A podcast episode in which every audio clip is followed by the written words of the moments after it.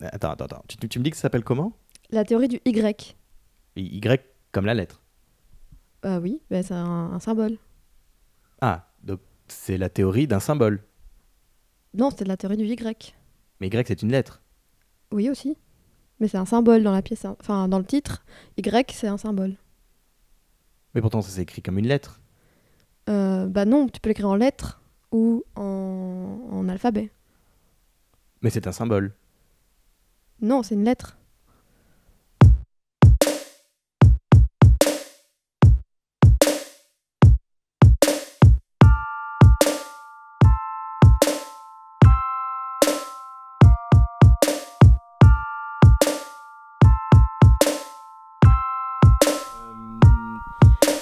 Bonjour, bienvenue dans ce premier épisode de, de Canopée. Euh, cette intro était dégueulasse, je vais la refaire. Bonjour, toi Internet. Ça aussi c'est dégueulasse. Je sais jamais faire les séquences d'intro, donc on va commencer cette vidéo tout de suite. Euh, première vidéo avec euh, Caroline Taillé. Bonjour Caroline. Bonjour Sébastien. Merci infiniment d'avoir accepté euh, de venir aujourd'hui bah, babler à- avec Holden. Avec grand plaisir. Enfin, on va voir. On va voir. On va voir, hein. on ne sait pas Pas trop encore. ce qui va se passer. Euh, voilà, donc tu as la chance d'inaugurer la toute première euh, série de vidéos. Euh, c'est un honneur immense euh, que moi je te fais, ce qui veut dire que ça n'a juste aucun impact, hein, tout simplement. Peut-être essuyer les plâtres. ça commence bien. On part dans la vanne. Ok, c'est parti. Euh, du coup, on va parler en fait euh, globalement de la théorie du Y, qui est une, pour résumer, qui est une pièce que, oui, c'était parti d'une pièce de théâtre. On va voir comment et dans quel contexte elle a été écrite, qui a récemment, et on va en parler aussi, été nominée euh, grande gagnante de l'année 2016 au niveau des web-séries RTBF. Exactement. Pourquoi tu rigoles? Est-ce que mes infos sont fausses? Parce que nominé, on dirait que je vais partir de la Star Academy. Mais tu fais partie du Star System de Oui, l'RTBF ça. maintenant, en ça. tant que réalisatrice. Écoute, j'ai tapé ton nom sur euh, un moteur de recherche que tout le monde ne connaît pas, qui s'appelle Google, Mhm. et j'ai vu des interviews de toi. Je suis désolé, tu es- il n'y a aucune interview de moi si je tape euh, mon prénom et mon nom sur Google, donc Mais ça va changer. ça va changer? Bah écoute, oui. À, à moi pour, à- à- pour moi, Oui, d'accord. Ouais. Tu moi vois, tu vois, j'ai autant de, autant de doutes que ça ne m'est même pas venu à l'esprit. C'est bon. Bon, euh, il y a quelque chose qui m'a fasciné quand j'ai préparé euh, cette interview, euh, qui est en fait, tu es une surdiplômée. Ce qu'on appelle aujourd'hui une surdiplômée. Tu as, si je ne me trompe pas, donc un bachelier et un master en, en théâtre dramatique. C'est ça, comme ça qu'on dit Interprétation dramatique. ouais. Interprétation dramatique. Il y a une différence en fait Bah, euh, théâtre, c'est plus global et interprétation dramatique, c'est pour opposition à l'interprétation cinématographique, c'est l'interprétation plus théâtre. Enfin bref, c'est plus de termes qui vont qui sont pas au même niveau. Mais donc en, en jeu, théâtre ou en interprétation dramatique. D'accord. C'est bien, première question, je me foire déjà. Et, Et tu as aussi. euh, Bah tiens, l'autre, bah dis-le moi, dis-nous nous directement. J'ai aussi un, un baccalauréat et un master en langue et littérature moderne. Voilà. Voilà. Donc, déjà, euh, félicitations. hein. Euh, je veux dire, euh, moi, j'ai fait autant d'études que toi, mais j'ai encore validé aucun master. Donc, bravo. Merci. C'est toujours compliqué de recevoir des gens plus intelligents que nous, c'est à interviewer. Je suis pas certaine que ce soit l'intelligence qui, qui- fasse le master. Mais bon. Ma, ma première question, c'est en fait, est-ce que le fait d'avoir fait un master en littérature moderne, c'est ça Mhm. Ouais. Euh, Le gars qui n'a pas du tout écouté la réponse que tu viens de donner, euh, en littérature moderne, est un atout. Et alors, surtout a été un atout après pour euh, l'écriture de la pièce, etc. Alors oui, clairement. Déjà donc par rapport à mon double parcours, c'est c'est très complémentaire. Je, je ne le savais pas. En fait, à la base, je voulais faire des études de théâtre et puis en négociant avec mes parents, ils m'ont plutôt poussé dans la voie sérieuse et je, ne le regrette pas en me disant tu peux faire l'unif l'unif et si tu as encore envie de faire le théâtre après. Euh, tu pourras le faire, malheureusement pour eux et pour leur portefeuille, parce que quand même ils ont dû me payer 9 ans d'études, je l'ai fait. Euh, mais je ne le T'as pas regrette pas. excuse-moi, t'as pas fait ça en parallèle, hein, t'as fait ça à la suite. J'ai fait ça à la suite. En fait, j'avais imaginé peut-être l'option de le faire en parallèle, et puis en allant me renseigner à l'IAD euh, en sortant de Réto, ils m'ont dit non, l'IAD c'est euh, 100% de présence au cours et, et tu pourras pas euh, faire les deux en même temps. Voilà. Bon, après, avec le recul maintenant, j'en connais qui ont fait les deux en même temps, en allant un peu moins à l'UNIF et en n'étant pas à 100% à l'IAD. Donc je pense que c'est possible, mais je regrette pas, même si c'était très long, euh, de les avoir fait l'un à la suite de l'autre, parce que ça m'a permis en plus de faire des milliards d'autres choses en même temps quand j'étais à l'UNIF et quand j'étais à l'IAD. Voilà. Après 9 ans d'études, c'est long et, et je suis contente d'avoir terminé et d'avoir pu me lancer dans. Et tu commences hyper bien. Hein. Pourquoi bah, Parce que bah, as déjà quand même. Tu as été diplômé à combien de temps? Quoi, Euh, oui, ça fait, pas, ça fait que deux ans, en Deux effet. ans, ouais. ouais. J'ai fait aucune recherche, hein, j'ai vraiment fait 10 ans. Euh, T'as quel âge ouais. j'ai fait le calcul dans ma tête. C'est ça, ouais, Euh, depuis deux ans, mais du coup, je pense que euh, j'avais envie d'y aller et il y avait des choses qui bouillonnaient un peu à l'intérieur de moi et je Mhm. me suis dit, bah maintenant c'est bon, je suis diplômée, j'attaque un peu plein de choses à la fois et j'en ai attaqué plein à la fois. Ouais, mais ça te réussit bien. Merci. Papa et maman sont contents du coup. Ils sont euh, surpris, mais euh, Surpris non, disons que c'est peut-être pas là-dedans qu'ils m'auraient imaginé, mais bon, maintenant ça va, ils ont. Ah oui, t'imagines dans quoi? Euh, ben, disons que ma mère est euh, chercheuse en mathématiques euh, à l'université de Namur et que Ouais. mon papa est agent immobilier, donc c'était plutôt des gens dans le, dans le concret et émanci- l'artistique, ah, Ouais, c'est c'est pas ça. trop ça. Tu t'es émancipé en fait de, de, donc de plutôt de, de, de parents qui sont dans, dans plus dans le dur, dans le scientifique. Ouais, tout à fait. Ils voyaient pas trop d'où ça me venait, on le sait toujours pas en fait d'où ça me vient. Maintenant, il y a ma petite sœur qui est en train de, de suivre un peu la même voie, donc ils Mhm. ont un petit peu peur. et Heureusement, j'ai un frère qui est bien, bien, bien concret, qui les, qui les rassure un petit peu. Mais oui, en effet, c'est pas, je viens pas du tout d'une famille euh, artistique, même si je vais chercher dans mes cousins, dans mes oncles, dans mes tantes, c'est, euh, je sais pas, je sais pas d'où ça sort. Eh ben, Mais, euh, Tu es le vilain petit canard qui réussit. C'est ça, ouais. Donc, Mais vilain- peut-être que ça me donne aussi envie de, de- de prouver que si, je- si j'ai fait ce choix-là, c'est que je peux le faire bien. Ah oui, il y a une revanche, il y a une histoire de revanche là-dedans. Euh, une histoire de prouver, en tout cas, que c'est pas parce que fait du théâtre que qu'on peut pas euh, avoir un travail et que ouais. Ouais. Je, je sens tout le temps que un peu que je dois prouver. Mais euh, C'est sérieux, en tout cas, c'est très sérieux ce que je fais. Oui, non, tout à fait. je dis pas le contraire. Mais euh, oui, c'est une, une notion importante. En fait, ça va être mon, mon moment un peu bateau, mais euh, euh, j'ai fait partie de ces personnes justement qui, qui ne pensaient pas que. Enfin, qui savaient que le milieu artistique est difficile, et il est toujours difficile. Mais euh, j'ai eu la chance de rencontrer et, euh, plusieurs personnes qui ont réussi là-dedans, que ce soit toi ou. Ou d'autres personnes qui vont venir d'ailleurs dans ce canapé, c'est déjà prévu. Euh, et voilà, et c'est euh, c'est chouette, c'est encourageant, et c'est ce qui m'a donné envie de faire plein de choses. Je les fais pas aussi bien, mais euh, en tout cas, je l'ai fait. Et voilà. Donc merci de m'avoir invité dans ce canapé, euh, c'est ce que j'avais à répondre à ta question. Mais qu'est-ce que tu as fait comme étude Euh, Non, mais j'ai toujours pas répondu à ta question en fait, Euh, qui était euh, est-ce que est-ce que c'est un euh, atout Est-ce que c'est un atout Donc si tu veux, je veux bien y répondre. Oui, s'il te plaît. J'ai juste dit oui, puis j'ai commencé à parler d'autres choses. Mais euh, en tout cas, ça m'aide euh, clairement au premier degré parce que, parce que j'ai euh, appris à analyser la littérature, le théâtre, j'ai fait des recherches théoriques. Et ça, c'est clair que pour écrire, euh, pour écrire une pièce de théâtre ou un scénario, ça fait une bonne base théorique. Mais, euh, mais au-delà de ça, le fait d'avoir fait l'UNIF, ça m'a. Ça m'a appris justement comme un petit peu, je parlais de mes parents, à, être dans le concret et à, voir des choses euh, de la vie un peu plus avec, euh, je sais pas, avoir un peu plus les pieds sur terre, quoi, parce que l'IAD, je suis contente de l'avoir fait, j'y ai appris beaucoup de choses, mais ça nous met pas les pieds sur terre, ça nous dit pas qu'est-ce qui va nous arriver quand on va sortir, ça nous laisse un petit peu rêver et, et on apprend, on apprend beaucoup de choses, on apprend à, à bien jouer des personnages, mais malheureusement, ça suffit pas toujours quand euh, on n'a pas Oui, il y a une réalité du milieu en fait que qui- Ouais. et vous n'êtes pas préparé à une réalité. euh, Ouais, non, je trouve que qu'on n'est pas, euh, on n'apprend pas le concret, on n'apprend pas à écrire un dossier, on n'apprend pas euh, à quelle porte il faut aller frapper, on n'apprend pas que, c'est bien d'être polyvalent et de faire, euh, pouvoir faire, de la mise en scène ou écrire. Ou... Enfin voilà, je trouve que le fait d'avoir fait l'UNIF m'a donné du concret. D'accord, donc là c'est la, la différence. Mais c'est intéressant Ouais, parce que mais ça m'aide aussi à, à- à- à me bouger maintenant et, euh, et euh, c'est peut-être, je pense, une des raisons pour lesquelles j'ai fait la théorie du Y, c'est parce que j'ai travaillé comme une acharnée et que j'ai aussi appris la valeur, la valeur du travail. À l'IAD, on apprend la valeur du travail parce qu'on répète toute la nuit, hein. mais euh, à l'UNIF, c'est aussi la, la valeur des, des deadlines, la valeur de- d'aller toquer à, à des, à des portes, de, ouais, du travail. Et je pense que, que ça ça m'a aidé pour la théorie du Y. Mais alors, c'est une, réponse intéressante, mais c'était pas exactement ma question de départ. Je l'ai mal formulée. C'était plutôt en fait, est-ce que euh, plus le fait que tu aies ce que tu as étudié, est-ce que ça t'a apporté quelque chose en fait dans le dans l'écriture ou dans le, je sais pas, dans la dans la réflexion, enfin Mhm. dans ce que tu fais maintenant? Euh, oui, dans le sens où j'ai toujours euh, aimé le théâtre, donc je me suis orientée dans mon mémoire quand j'étais euh, à l'UNIF. J'ai fait, euh, j'ai fait une étude comparée de huit femmes, la pièce de théâtre et le film.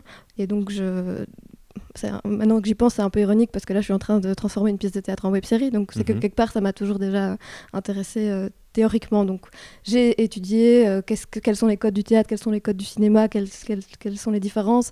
Donc même tout en faisant des études euh, littéraires, j'ai réussi un peu à trouver, euh, à trouver la manière de m'intéresser à ce qui m'intéressait moi. Et puis après, il y a aussi les langues, parce que j'ai étudié la littérature française, anglaise et italienne.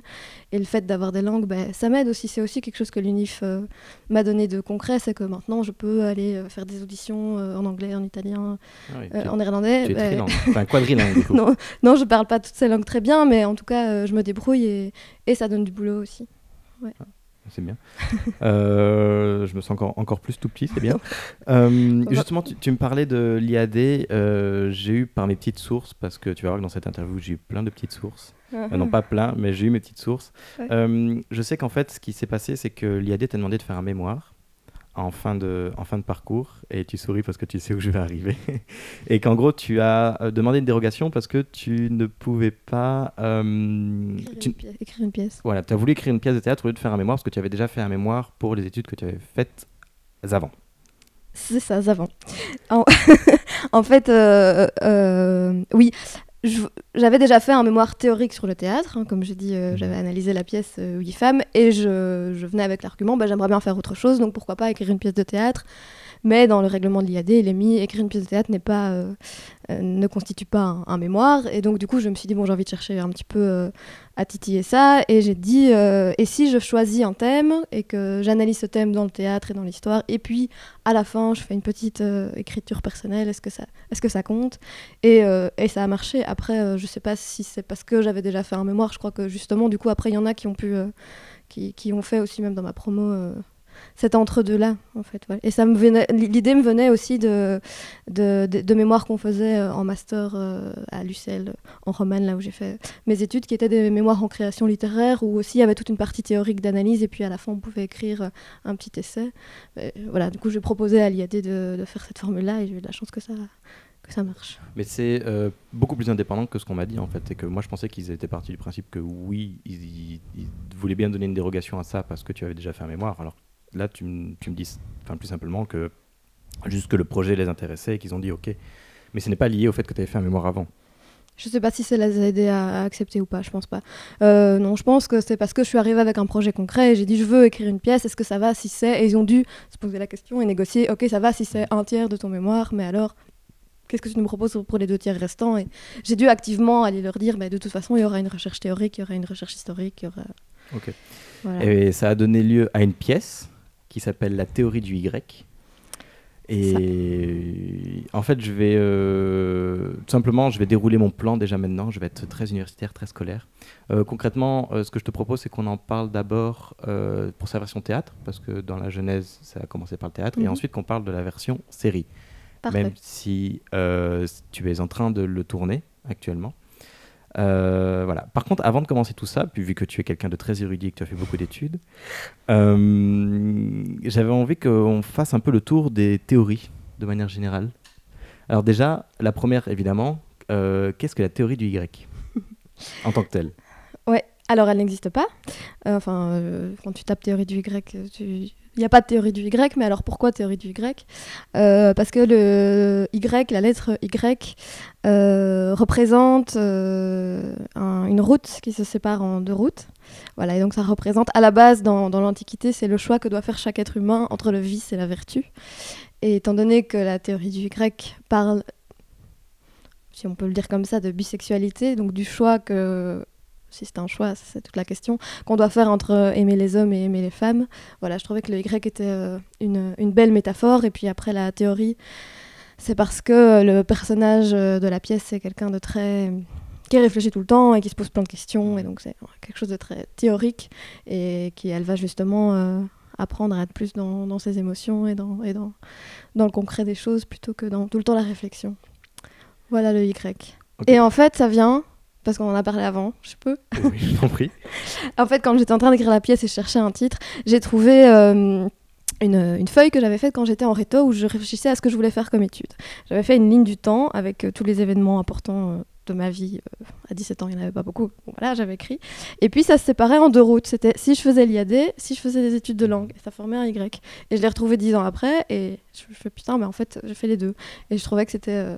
Voilà, ce Y qui était là sur ma feuille pouvait être un beau symbole de, de ce Y qui est dans la pièce. Ça arrive souvent dans, dans cette émission, parce que oui, je dois dire que j'ai fait, j'ai fait d'autres tournages avant qui sortiront plus tard, mais où, où les gens, je suis très gêné parce que les gens font des réponses beaucoup plus intelligentes que mes questions. Parce que ma question de départ, c'est je pensais que la théorie du Y était simplement en fait euh, liée à la génération Y de cette recherche du pourquoi. Tu l'as dit un petit peu, mais Non, non, mais c'est pas, c'est, pas, j'en ai profité aussi. À la base, c'est l'explication que je te donne, l'explication du choix. Mais j'étais contente que ça résonne avec la génération Y et aussi avec les chromosomes XY, les hommes et les femmes. Ouais, donc c'est un peu une triple explication et ça m'arrange bien. Mais j'ai pas inventé la, la- la Du génération. coup, je vais essayer de te mettre un peu plus en difficulté. On va passer à une autre théorie. Est-ce que tu peux m'expliquer la théorie de la relativité générale bien sûr. Et donc là, j'appelle le coup de fil à ma maman. non, j'en sais rien. Euh, bon, bah, bon, je suis un peu déçu, mais bon. Euh, puisque tu as fait les langues, euh, est-ce que tu peux me parler de la théorie du langage? Euh, ça existe? Oui, ça existe. Ah merde. bah, si je peux te dire quelque chose de mes études, euh, j'ai fait un peu fait la pub de l'UNIF, genre j'ai appris beaucoup de choses concrètes, mais je n'ai absolument rien retenu. Et j'ai étudié fait syllabes. Mais ouais, mais je, je trouve qu'on le dit pas assez, ça. L'UNIF, ça nous, ça nous apprend à penser, ça nous apprend à réfléchir, ça nous apprend à travailler. Mais tous ces trucs qu'on a étudiés par cœur, si on s'en souvenait, on serait vraiment super intelligent. Moi, en tout cas, je m'en souviens pas. Ouais, moi, mes profs me disaient ça. hein. On- on- euh, ils nous disaient ça qu'on fait l'UNIF pour travailler, pour apprendre à travailler, pas Ouais. pour ce qu'on nous apprend. Bah ça alors, fait très bizarre quand un prof te dit ça et que tu es en cours et tu, tu as un temps d'arrêt où tu te dis mais qu'est-ce que je fous ici? Ouais. Mais bon, moi c'était assumé. Euh, en fait, c'est euh, tout simplement l'étude d'un aspect syntaxique d'une langue ou peut-être d'un langage. Je sais qu'il y a une distinction entre les deux, mais je ne sais pas la faire. C'est des questions de linguistique que j'ai étudiées en long et en large. Et il m'en est pas resté grand-chose. Mais c'est très intéressant quand, quand on s'y intéresse. Euh, une autre théorie, euh, on, va, on va revenir un peu sur les sciences, la théorie du chaos. Mais ce qui est bien, c'est que les sciences, des fois, ça marche aussi dans la vraie vie. Alors, qu'est-ce que la théorie du chaos? Euh, Bon, T'as forcément vu Jurassic Park. Ouf euh, C'est ça, la théorie du chaos, c'est des films apocalyptiques. Euh, non, la, théo- tout théorie du chaos, c'est bien, ça va être la partie la plus chiante de cette interview. Euh, la théorie du chaos, c'est le fait que dans un système, en fait, il y a toute une partie qui suit quelque chose d'aléatoire, d'imprévisible, chaotique, et qui part et qui naît de quelque chose qui est très prévisible. D'accord, c'est quand tu as un plan et puis ça part. Exactement. Mais en fait, ça s'applique aussi euh, dans la vie de, de tout un chacun, j'ai envie de dire. Mhm. Euh, allez, euh, je vais arrêter de t'embêter. Juste la dernière, la théorie de l'aristotétisme. Ça, c'est du théâtre. Euh, ouais, donc euh, Aristote euh, a théorisé le théâtre, il a écrit beaucoup de choses super euh, intéressantes, et dont ce- le théâtre aristotélicien, c'est le théâtre qui... Je sais plus. Ah mince, je pensais que Moi j'ai l'air, j'ai l'air de savoir, mais je me souviens pas. Donne-moi des idées. C'est le fait de la fiction, c'est le fait de la c'est un distance. rapport, ouais, c'est un rapport, c'est le- se distin- de, C'est le fait de. de s'éloigner de la fiction. Ouais. Juste, en fait, simplement pour, c'est une approche du réalisme. Ah ouais.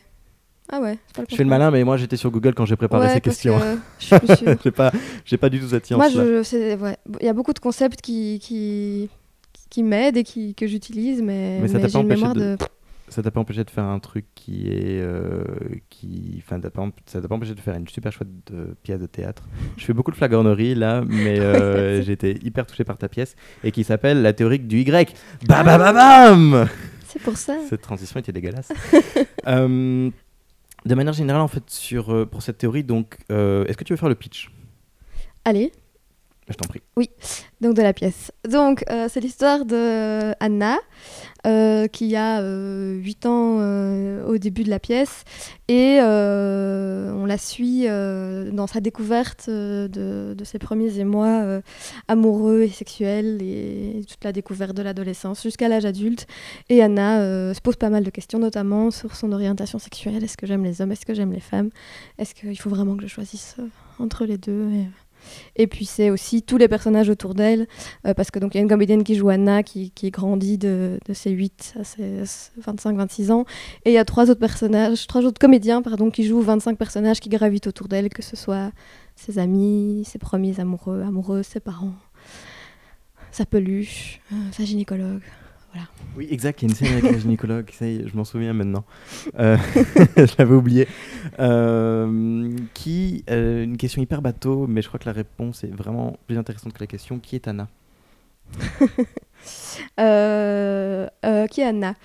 Euh, Bah, donc c'est. euh, Qui est Qui est Anna dans la pièce, Qui est Anna dans qui la est, pièce qui est, tu, tu l'as un peu décrite, mais tu Oui, l'as... oui, comment est-ce qu'elle est? Bah.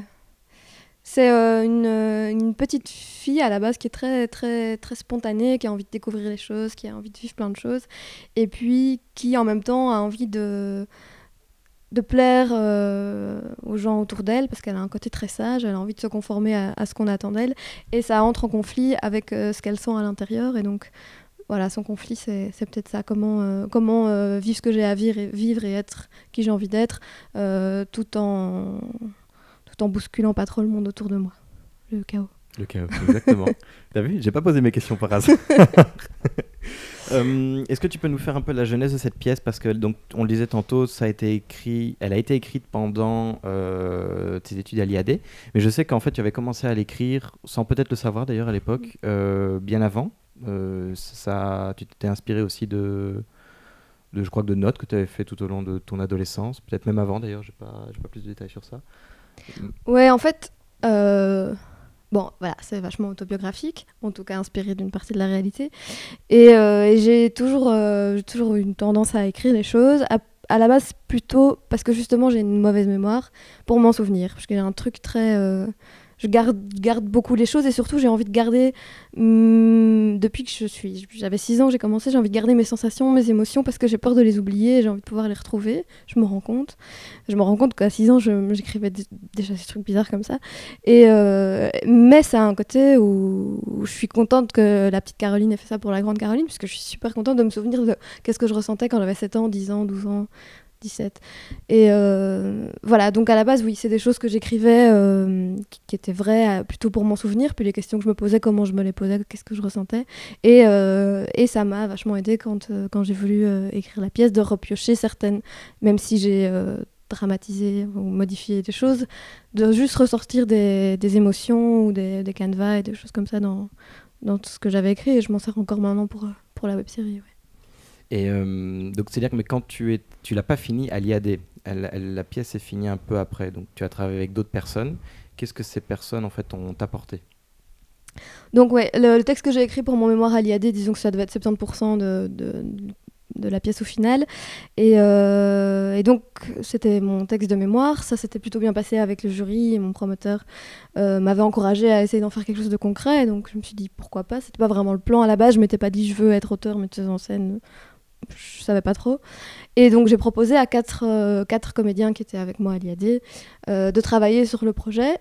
Et donc on a, on a bloqué deux mois, on a fait des répétitions et euh, je testais les choses sur eux, c'était la première fois, donc eux étaient aussi euh, un peu décobés et étaient ouverts, euh, comme moi ici, ouverts au, au processus.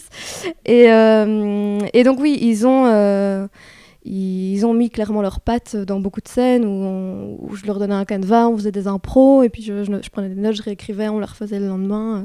Et puis je tiens à dire qu'il y a une des scènes euh, de la pièce qui n'est pas de moi. Il y a euh, notamment un rap euh, fait par un dragon peluche, ça, ça a abstrait comme ça, mais c'est super. C'est très drôle. Et c'est très drôle. Et ça, c'est le comédien lui-même qui, qui l'a écrit. À la base, c'était un texte un peu chiant sur euh, la relativité de qu'est-ce que c'est l'être humain par rapport à l'univers et, euh, et au Big Bang, et, etc. Et lui, il a transformé ça dans un, dans un morceau rappé qui claque. Voilà. Avec un, à une, euh, comment on appelle ça, les gens qui font du beatbox euh, Ouais, oui, c'est prêt, pardon, avec euh, une pleureuse beatboxeuse Ouais. euh, à l'arrière.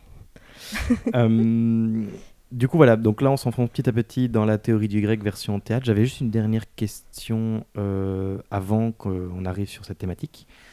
Euh, alors, la théorie du Y, je suis tombé sur euh, un article, enfin plutôt un reportage qui disait euh, la théorie qui était entre le X et le Z. Alors, la théorie du X, je vois à peu près ce que c'est, mais la théorie du Z, j'ai un peu du mal. C'est une bonne question. Et peut-être aussi la, la, la génération euh, actuel, quoi. Parce que c'est- nous, on est des Grecs, enfin, nés dans les années Ouais. 80. Et, On est euh, déjà vieux. on est déjà, on est déjà has-been, quoi. Ah, La génération Z, ils sont pires que nous. C'est vrai Mais C'est Non, que non, je supporte pas les, les petits jeunes en c'est fait. ça, c'est tous des petits cons. Euh, non, ils sont bien plus doués que nous parce qu'eux, ils, voilà, ils sont hyper connectés, ils savent déjà faire des, des montages à 4 ans. Oui, c'est c'est terrible. C'est, euh, ouais, je ne vais pas partir sur ce discours-là, mais euh, je, je me, je- enfin, je me rends compte que, que des fois j'ai j'ai du galère à faire des trucs et puis tu vois des mioches de, de 7 ans et tu as envie de les taper parce qu'ils font des trucs que toi tu sais à peine faire et eux ils savent déjà le faire. C'est Ouais. ça. J'ai une expression très violente de ma frustration interne. C'est ça. Euh, non, plus sérieusement, euh, tu me parlais tantôt de, de, de ce côté où tu justement tu traçais des lignes pour, euh, pour savoir vers quoi ta vie allait se diriger et un peu les, les étapes, les différentes étapes. Ma question, c'est aussi parce que dans il y a un moment dans la pièce où le personnage d'Anna se pose des questions et tu as euh, le comédien qui incarne le côté homme et la comédienne qui incarne le côté fille qui compte des points. Mais je, me suis demandé, et c'est pour ça que je te pose la question maintenant, est-ce que l'amour euh, se compare en avantage et en inconvénient? Alors, euh, disons que c'est peut-être un reflet de mon côté très parfois cartésien, qui croit qu'en comptant les points, on va arriver à savoir ce qu'on veut. Et c'est en effet quelque chose que je retrouve dans toutes mes notes de petite fille euh, ou d'ado. euh, même ça, c'est même parfois, il y a des listes de qui sont mes amis, à qui je ne peux pas faire confiance, quelles sont mes qualités, quels sont mes défauts, qu'est-ce que j'aime chez telle personne, qu'est-ce que j'aime. Enfin, un truc très analytique et très cartésien, Mhm. mais qui au final euh, n'aboutit pas à grand chose. et euh, la pièce, euh, dans la pièce, la scène où elle compte les points entre les hommes et les femmes, ça termine juste en, en une bataille entre l'homme et la femme, parce que c'est pas comme ça qu'on qu'on qu'on sait ce qu'on sait ce qu'on aime et l'amour c'est pas ça et en effet et ça c'est quelque chose que peut-être m'a aussi apporté l'IAD plus que l'UNIF l'UNIF m'a maintenu toujours dans une sorte de de réflexion, de choses concrètes. Et alors qu'à l'IAD, on n'arrêtait pas de me dire arrête de réfléchir, euh, arrête d'écrire, arrête de prendre des notes et, et, et sens un peu ce qui se passe à l'intérieur de toi. Et ça, ça a été très dur pour moi parce que j'étais un, un peu l'intello qui arrivait à l'IAD et qui croyait qu'avec son cerveau, elle allait tout régler. Et en fait, euh, et en fait ça marche pas comme ça. C'est une erreur ça de penser qu'on peut tout régler avec son cerveau en, étant dans, en, en posant des repères partout? Bah, je pense que ça aide, mais, euh, mais en tout cas, pour moi, ça n'a pas toujours euh, fonctionné. De parfois trop réfléchir, ça, ça, ça, tue, euh, ça, ça tue la réflexion. Mhm. Et bah, voilà, c'est l'éternel conflit entre, entre réfléchir avec ses tripes ou réfléchir avec. Enfin, non, pas. Se laisser guider par ses tripes ou par son cerveau. Et. et moi, j'en suis un peu en en train d'essayer de- d'acquérir une balance par rapport à ça, Mhm. comme par rapport à beaucoup de choses, à tirer du grec. Et du coup, euh, j'ai pas de transition donc pour cette question. Euh, Il y, a- il y a aussi dans la pièce un, un rythme, euh, un rythme parfait euh, que j'ai trouvé dans, dans parce que la pièce, donc tu le disais, il y a d'abord une écriture, mais ensuite tu as le jeu des acteurs qui peut modifier de manière assez drastique euh, le, le ton qui, est, qui était au moment d'écriture ou même la façon d'écrire et le enfin on peut faire on peut faire euh, un- une pièce d'auteur j'ai envie de dire enfin écrire une pièce d'auteur et euh, tomber dans la comédie de boulevard rien que par l'interprétation. Mhm. euh, c'est pas moi qui le dis c'est parce que euh, d'autres personnes qui ont écrit pour du théâtre m'ont- dit. Et justement dans, dans ta pièce voilà il y a une maîtrise du rythme qui rend le, à la fois la pièce très profonde et très divertissante. Et je voulais savoir en fait, est-ce que tu connais les ingrédients qui permettent de faire ça? Quelle est ta recette secrète? Euh, alors, je pense pas que j'ai des grands secrets à délivrer là-dessus. En fait, moi, c'est juste que j'aime pas prendre les gens en otage et j'aime pas me faire chier quand je suis au théâtre et j'aime bien quand c'est court et quand ça va vite. Et je pense que si le rythme est bon, c'est surtout parce qu'il est très effréné peut-être, même s'il y a des moments de respiration, mais c'est que j'aime bien quand c'est précis, quand il se passe un truc et quand voilà, c'est fini, on passe à la suite. Et c'est quand même une heure de spectacle et 19 scènes, et donc c'est vrai que ça fait euh, voilà, deux minutes par scène, Mhm. mais c'est à- peu près ça. C'est on, voilà, on, on prend le temps de dire des choses, mais, euh, mais moi, personnellement, dans mes goûts, j'aime pas le théâtre où on se complaît dans des, dans des longues choses, et j'aime bien quand, euh, quand, c'est- quand, voilà, quand ça claque et que ça envoie et que, et que c'est efficace et qu'on se fait pas chier. Je juste ça. Et si, si, c'est chiant, bah alors on, enlève. Ben, je- C'est une, une réussite parce que justement les commentaires les critiques que j'ai pu lire un peu partout sur Internet, il y, en a une que j'ai gardée qui dit Ça pète de partout, il y a de la chanson, de la danse, ils ne se sont pas arrêtés, arrêtés pardon, seulement au théâtre. Ils ne sont pas arrêtés seulement au théâtre. Voilà, j'ai fini ma phrase comme ça. et je trouvais que c'était vrai. mais ce qui m'a posé problème, c'est que c'était la seule critique que la personne a faite. Et j'ai l'impression qu'on survole peut-être un peu trop la pièce en disant ça. C'est une question mal formulée, mais bah non, non, bah, ça parle plutôt de la forme et donc peut-être moins, moins du fond, mais en termes de forme, c'est clair que d'une part, c'est très rythmé, et d'autre part, euh, ça c'est aussi quelque chose que les comédiens ont amené, c'est euh, leur propre euh, passion. Il y en a un qui fait du break, il y en a un qui rappe, il y en a un qui mhm. chante, ils font du rock acrobatique, ça c'est des choses que oh, ensemble on a, auxquelles on a pensé, et qui rendent aussi la chose plus ludique et un peu plus légère, même si je fais attention avec le mot léger parce qu'on parle pas de quelque chose de léger, mhm, mais on parle d'une manière légère et ça c'est important. Euh, euh, ça, ces ingrédients-là aident à, rendre le spectacle léger et c'est bien qu'il le soit parce qu'au final on parle de juste d'amour. ok. Comme tu le dis, donc il y a, y, a, y a, deux approches. Il y a une approche de fond et de forme. Et je me suis demandé en fait si quand tu as écrit la pièce, si ça a été si c'était vraiment si recherché que ça d'avoir cette distinction entre le fond et la forme pour toucher en fait deux publics, un public qui est plus intéressé par le divertissement et un autre public qui est plus intéressé par, euh, par l'engagement ou euh, par en fait le côté introspectif de la pièce. Donc euh, non, c'était pas conscient. Et en fait, euh, la question du public, elle est arrivée que quand on a commencé vraiment le travail, parce qu'à la base, j'ai écrit ce que j'avais envie d'écrire, et euh, je l'avais pas destiné à un public spécifique. Et puis en rentrant dans le travail, on s'est rendu compte que c'était des questionnements qui intéressaient surtout les ados, même si euh, il y a un grand mais, c'est que évidemment ça parle à tout le monde et mhm. que les adultes soit se souviennent, soit se posent encore des questions, soit ça les intéresse vis-à-vis de leurs enfants. Ou, enfin voilà, bref.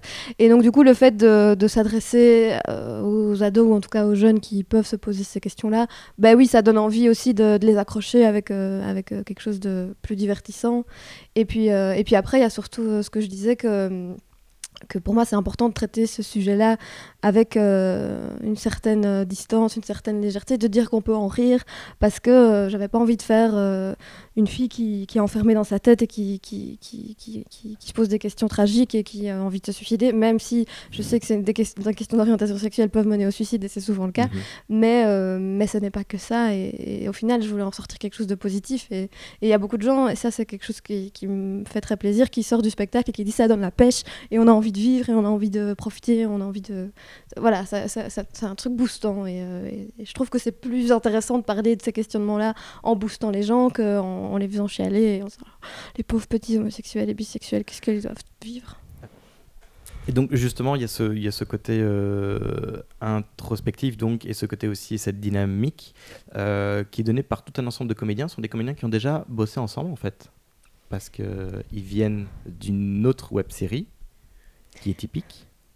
Euh, Ouais, en fait, c'est des comédiens qui ont déjà bossé ensemble et avec qui j'ai bossé parce que c'est quatre comédiens qui étaient dans ma promo à l'IAD. Donc, en quatre ans, on, a passé quatre ans à vraiment euh, bosser tous ensemble. Donc, on se connaît très bien dans le travail et même en dehors parce qu'on n'est que 14. Donc, c'est un petit microcosme pendant quatre ans. Donc, ouais, mhm. ça, c'est génial de je savais ce que je pouvais que je pourrais attendre des choses d'eux qu'ils allaient me surprendre et alors par rapport à typique ça en fait c'est un hasard. Il y en a trois sur les quatre qui étaient dans Typique. Mais euh, voilà, on savait pas qu'on allait arriver à une web série. Et donc, euh, j'ai choisi de travailler avec eux d'abord parce que c'est des gens que je connaissais bien, que je voyais bien dans certains des rôles de la pièce et à qui je faisais confiance. Mhm. Et puis, il se trouve que par hasard, il y en a trois des quatre qui étaient aussi dans Typique parce que euh, Benjamin, qui est un des réalisateurs de Typique, était également dans ma promo l'IAD. C'est vraiment un microcosme. Hein. Vous mélangez pas trop à l'IAD.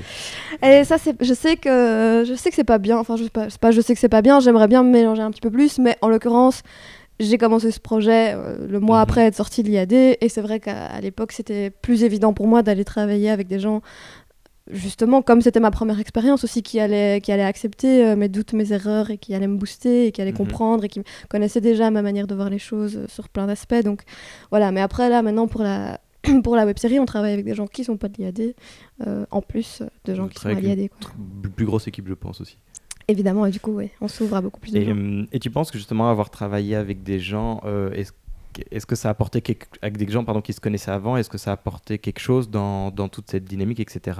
Euh, parce que mine de rien, cette pièce, enfin, tu as, elle a été jouée combien de fois Parce que je suis allé la voir au festival de Huy. Euh, Elle a été jouée une, euh, un peu plus de 30 fois là pour le moment. Un peu plus de 30 fois. euh, ok, donc c'est une pièce qui est quand même assez jeune, mine de rien. Enfin, relativement. Relativement, parce qu'un spectacle de théâtre, euh, euh, j'ai entendu l'année dernière que la, la durée de vie moyenne d'un spectacle de théâtre en Belgique francophone, c'était 13 représentations, ce qui est très peu par rapport à l'investissement Ouais. et au temps de, de préparation. Et donc, euh, voilà, par rapport à la moyenne, 30, c'est déjà beaucoup. Mais après, j'espère qu'il y en aura encore beaucoup. Il y en a qui sont encore prévus Mhm. et on espère que c'est pas fini. Mais Et- en, en fait, oui, c'est ça. Donc, ce que, je, ce que je veux dire aussi, c'est que ce sont 13 représentations, mais ce sont souvent des gens qui ont plus d'expérience dans le métier. C'est c'est sa toute première, ta toute première pièce. Et là où je voulais en venir, c'est de dire que ça n'a pas l'air du tout amateur. Vraiment, c'est très bien écrit, c'est très bien joué.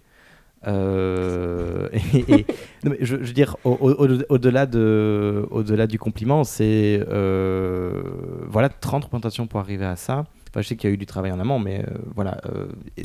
Le fait qu'ils se connaissent bien, ouais, qu'on se connaît bien, qu'on a beaucoup travaillé aussi, il faut le dire que voilà, on n'avait rien, on n'avait aucun budget, on a répété dans dans un squat pendant un mois, il faisait super froid, et puis après dans le salon des parents de Léon, enfin bon, bref, on a vraiment, on avait, il y a une envie, et c'est aussi quelque chose qui, qui fait que j'ai choisi ces, gens-là parce que je savais qu'ils étaient des bosseurs et qu'ils seraient là et que et qu'il n'y avait aucun budget au début et qu'on était vraiment en train de démarrer. Et puis euh, on est amis et ça, ça se sent, je pense aussi. Il y a un truc de, du groupe aussi où ils sont tout le temps tous les quatre euh, sur scène ou juste cachés derrière le décor et ils se Mhm. portent un peu les uns les autres et, et ils se connaissent, ils ont l'habitude d'improviser ensemble, de jouer ensemble. de- Donc j'ai l'impression qu'on sent que ça, ça se porte. Et puis la pièce est beaucoup, c'est ce que tu dis tantôt aussi, c'est que la pièce se- s'est beaucoup construite euh, avec eux. Ouais. Donc, euh, Que durant ces deux mois, il y a plein de choses. Mm.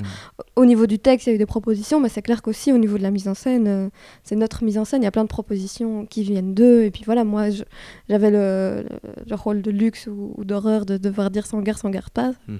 parce que j'étais la bosse et que c'était moi qui regardais, mais c'est clair que c'était souvent, ok, allez me faire une proposition, travailler, puis revenez montrer moi quelque chose, et puis on cherche ensemble. Et on a beaucoup cherché ensemble. Mhm.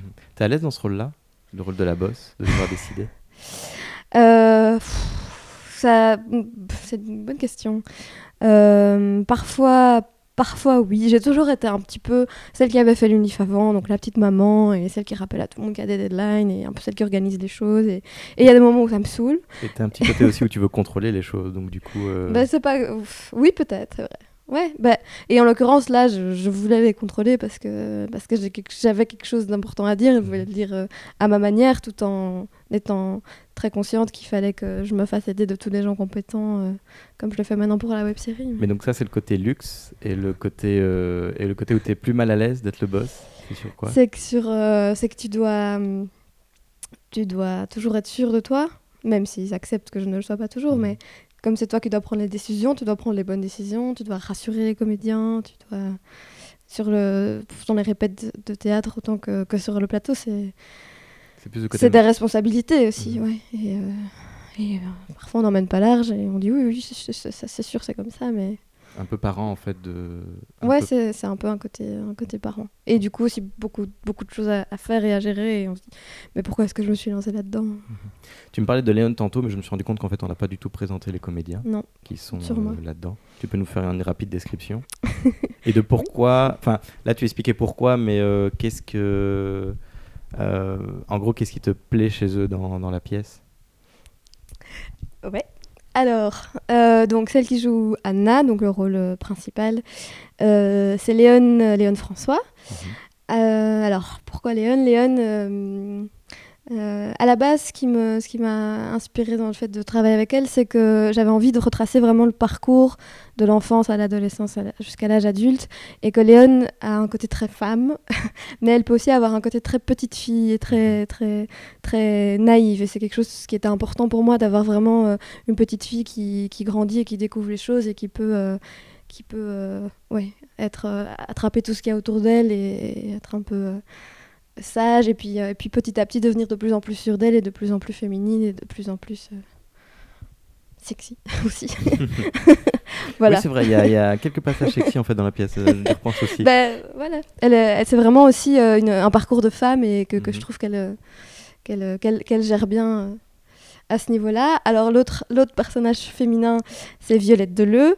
Et Violette, euh, donc Violette, elle joue plein de choses. Elle joue la maman de- d'Anna, elle joue sa première euh, amoureuse et puis euh, J'ai bien aimé le autres. côté incestueux d'ailleurs.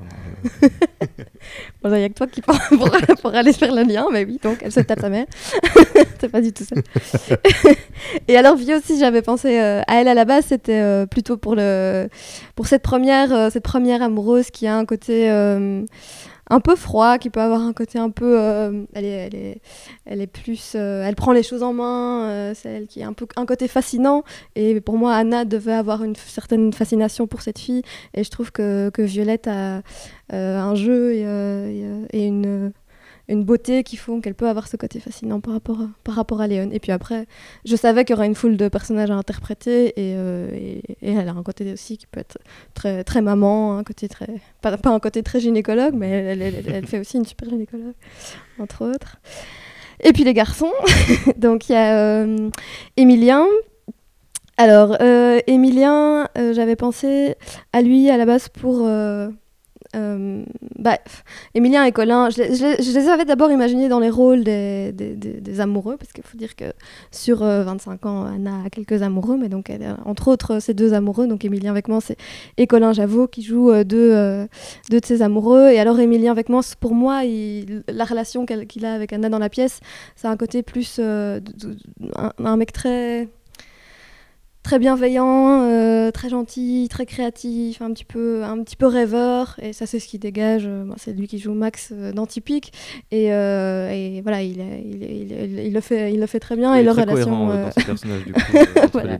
du là, voilà, je trouve que ça, ça marchait bien avec voilà ce petit amoureux qui, qui n'a pas trop de chance avec elle malheureusement dans la pièce. Et puis il a aussi un grain de folie qui fait qu'il peut d'un coup faire du rap ou faire toutes ces choses un petit peu euh, devenir euh, un, américain selon lui après. Je lui ai déjà dit que son accent n'était pas assez bon pour qu'on croie que ce personnage est américain, mais un personnage américain, voilà, il a un truc un peu, il- un peu déconne et j'avais aussi, euh, c'est chouette pour moi de pouvoir lui offrir autre chose que ce rôle de, de, Max dans Typique parce qu'il sait faire beaucoup plus de choses que ça. Et voilà, et Colin j'avais- je le voyais un peu bien dans le premier mec d'Anna qui est un peu la petite frappe, un petit peu, il a un côté un peu un peu petite frappe, un peu euh, que si tu me veux, toi, euh, bah ouais, bah ouais, je t'aime, mais je te le dis pas. Et, et- et voilà, je trouve qu'il dégage, euh, qu'il dégage ça aussi, qu'il fait du breakdance. euh, Un peu plus macho, tu veux un, peu plus. Non, non, non, c'est pas. Je crois pas que ce soit macho. C'est un peu plus. euh, Ouais, ah, c'est peut-être une caractéristique des machos, mais je montre pas mes sentiments. Mais. Et je suis un peu perdue et un peu brute comme ça, peut-être. Euh, Brut et perdu. Ce sera bah, je, cache que je suis perdue, euh, donc je fais la brute. Je sais pas, je sais pas, je sais pas, pourquoi je dis ça, mais euh, euh, voilà. Puis je le trouvais aussi euh, fort différent de- d'Emilien euh, dans, dans leur euh, dans leur sensibilité et je trouve qu'ils se complètent bien. De quoi on parlait? Oui, ben, en fait, tu parlais des, des différents, des différents personnages. Euh, je, je- ce que je voulais dire, je ne sais pas si je l'ai dit. Euh, en fait, il y a quelque chose d'intéressant dans, dans ta pièce par rapport à Typique au niveau de Maximilien et de Colin. C'est Max ou Emilien, mais Maximilien. je vais la refaire. Euh, c'est Colin, par contre, hein, le, le prénom. Ouais. ouais. Euh, Il y, a quelque chose, y a quelque chose que j'ai trouvé euh, intéressant euh, quand on fait le parallèle entre la série typique et la pièce de théâtre et les personnages que jouent Colin et Emilien, Emilien, que j'ai tendance à appeler Max. Désolé si tu on regardes voit cette vidéo. pourquoi. Euh, donc Emilien et Colin, Ouais. euh, c'est qu'en fait dans, dans euh, bon allez il faut avouer que, que Emilien reste assez constant, ça c'est ce que tu viens de dire, mais Colin joue deux personnages totalement opposés. C'est un personnage très introverti dans Typique, très très euh, très introverti en fait, oui j'ai pas j'ai pas d'autres mots, alors qu'il a il a c'est un personnage beaucoup plus imposant dans, dans la pièce. Euh, c'est pas quelque chose qui t'a gêné justement dans, dans l'écriture de en fait comment de manière générale comment on fait pour euh, permettre à un comédien de sortir des personnages comme ça qu'il a? Euh, alors en fait, euh, c'est euh, peut-être une, une, une idée que une fois qu'un comédien a un personnage, il peut pas en sortir. Après, il y a- ce- qu'on dégage. On, sait quand on va faire des castings que, euh, euh, allez, moi je sais que je dégage quelque chose euh, d'un peu nerveux, d'un peu discret, d'un peu. Donc je vais, je vais pas aller passer un casting pour une fille super sûre d'elle et provocante. Parce qu'il y a quelque chose qu'on dégage qui est. Mhm. là, je parle surtout en cinéma, qui fait qu'on est casté pour des choses qui nous ressemblent un petit peu, ou en tout cas à ce qu'on dégage. Mais après, le principe d'un comédien, c'est de pouvoir jouer tout. Et donc, euh, donc euh, ben, Emilien, il est constant dans, ses dans son personnage un petit peu de, de, de, de, beau gosse euh, gentil, mais il joue aussi un papa qui est très dur, il joue aussi une peluche. Voilà, Colin, il, ok, il jouait ce Jimmy dans Typique. Justement, il, il sait jouer des milliards savent tous les deux jouer plein d'autres choses. Mhm. Et c'est ça qui est, qui est, intéressant, surtout au théâtre, où au théâtre, il n'y a euh, aucune barrière. On peut jouer euh, quelqu'un qui n'est pas du même sexe, du même âge que nous.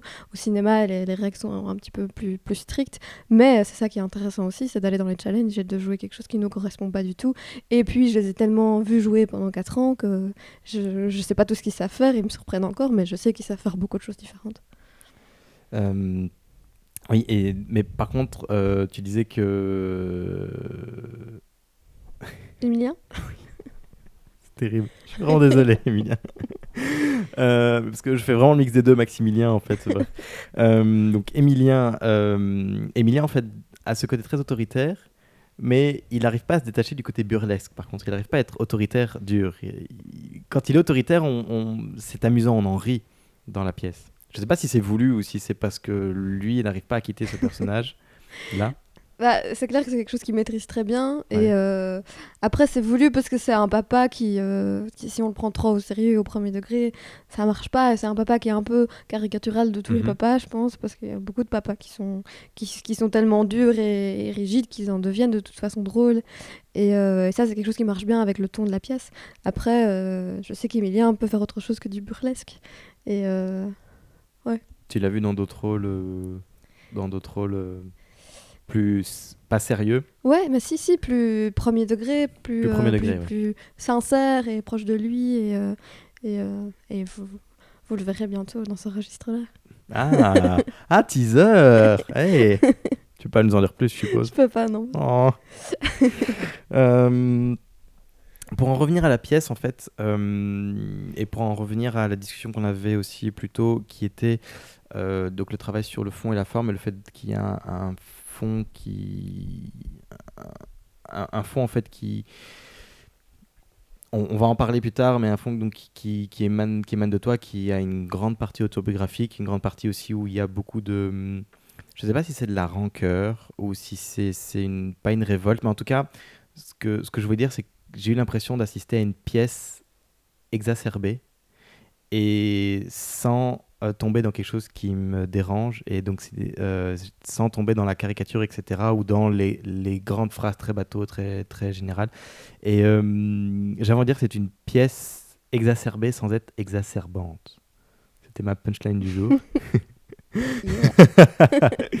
Et voilà. Et, c'est un équilibre. Je sais pas si tu es conscient de cet équilibre là je sais pas si tu as voulu le donner ça ou si c'est quelque chose qui est naturellement sorti de l'écriture euh, c'est le moment où tu dois t'envoyer des fleurs un petit peu. non, je vais pas faire ça, mais bon, en tout cas, par rapport. Il euh, y, avait une grande question par rapport au que, j'avais en écrivant le texte et puis en le mettant en scène et puis maintenant en en faisant une web série, c'était le fait de, de, de, parler de choses assez intimes parce que finalement, ouais, ça parle de moi et j'avais très peur de tomber dans, dans l'impudique et, euh, et c'est notamment pour ça que, enfin c'est pas que pour ça, mais c'est notamment pour ça que c'est pas moi qui joue mon propre rôle. Euh, c'est aussi parce que c'est la première fois que je mets en scène et que j'écris et que j'ai besoin de distance et que j'ai besoin de voir ce que ça donne. Mais il y a aussi quelque chose où je ne voulais pas euh, parler de moi, moi-même, et donc j'avais besoin de cette distance-là euh, en mhm. termes de... Voilà, c'est pas un peu pour garder un peu de pudeur par rapport à ça. Et puis, et puis il y a aussi le fait que ça me plaît pas particulièrement de raconter ma vie à tout le monde et je la trouve pas très intéressante. Mais en effet, il y a une sorte, je dirais pas rancœur parce que je je suis vraiment euh, tout va bien quoi. mais euh, mais euh, peut-être quelque chose à prouver justement quelque chose à, à, dire que que j'ai pas réussi à dire pendant pendant 20 ou 25 ou 28 ans et qui, qui maintenant oui c'est une manière de le dire qui, qui, est, qui est sincère mais qui est jamais trop j'espère impudique ni vulgaire parce que parce que c'est pas c'est pas du tout la manière dont j'ai envie de dire les choses et c'est c'est pour ça aussi qu'on oscille un peu entre entre un côté léger et un côté plus profond, si on peut le dire comme ça. C'est toujours dire des choses. Euh, ça va faire plaisir à ma maman que je la cite. Ma maman, quand une des premières fois que je lui ai parlé de tout ça, elle une, belle réaction qu'elle a eue, c'était il n'y a, y a rien de grave ou de mal dans tout ça. Et, et c'est vraiment ça, il n'y a rien de grave, donc parlons-en Mhm. parlons-en avec naturel, parlons-en. euh, euh, ouais, voilà. C'était quoi ta punchline?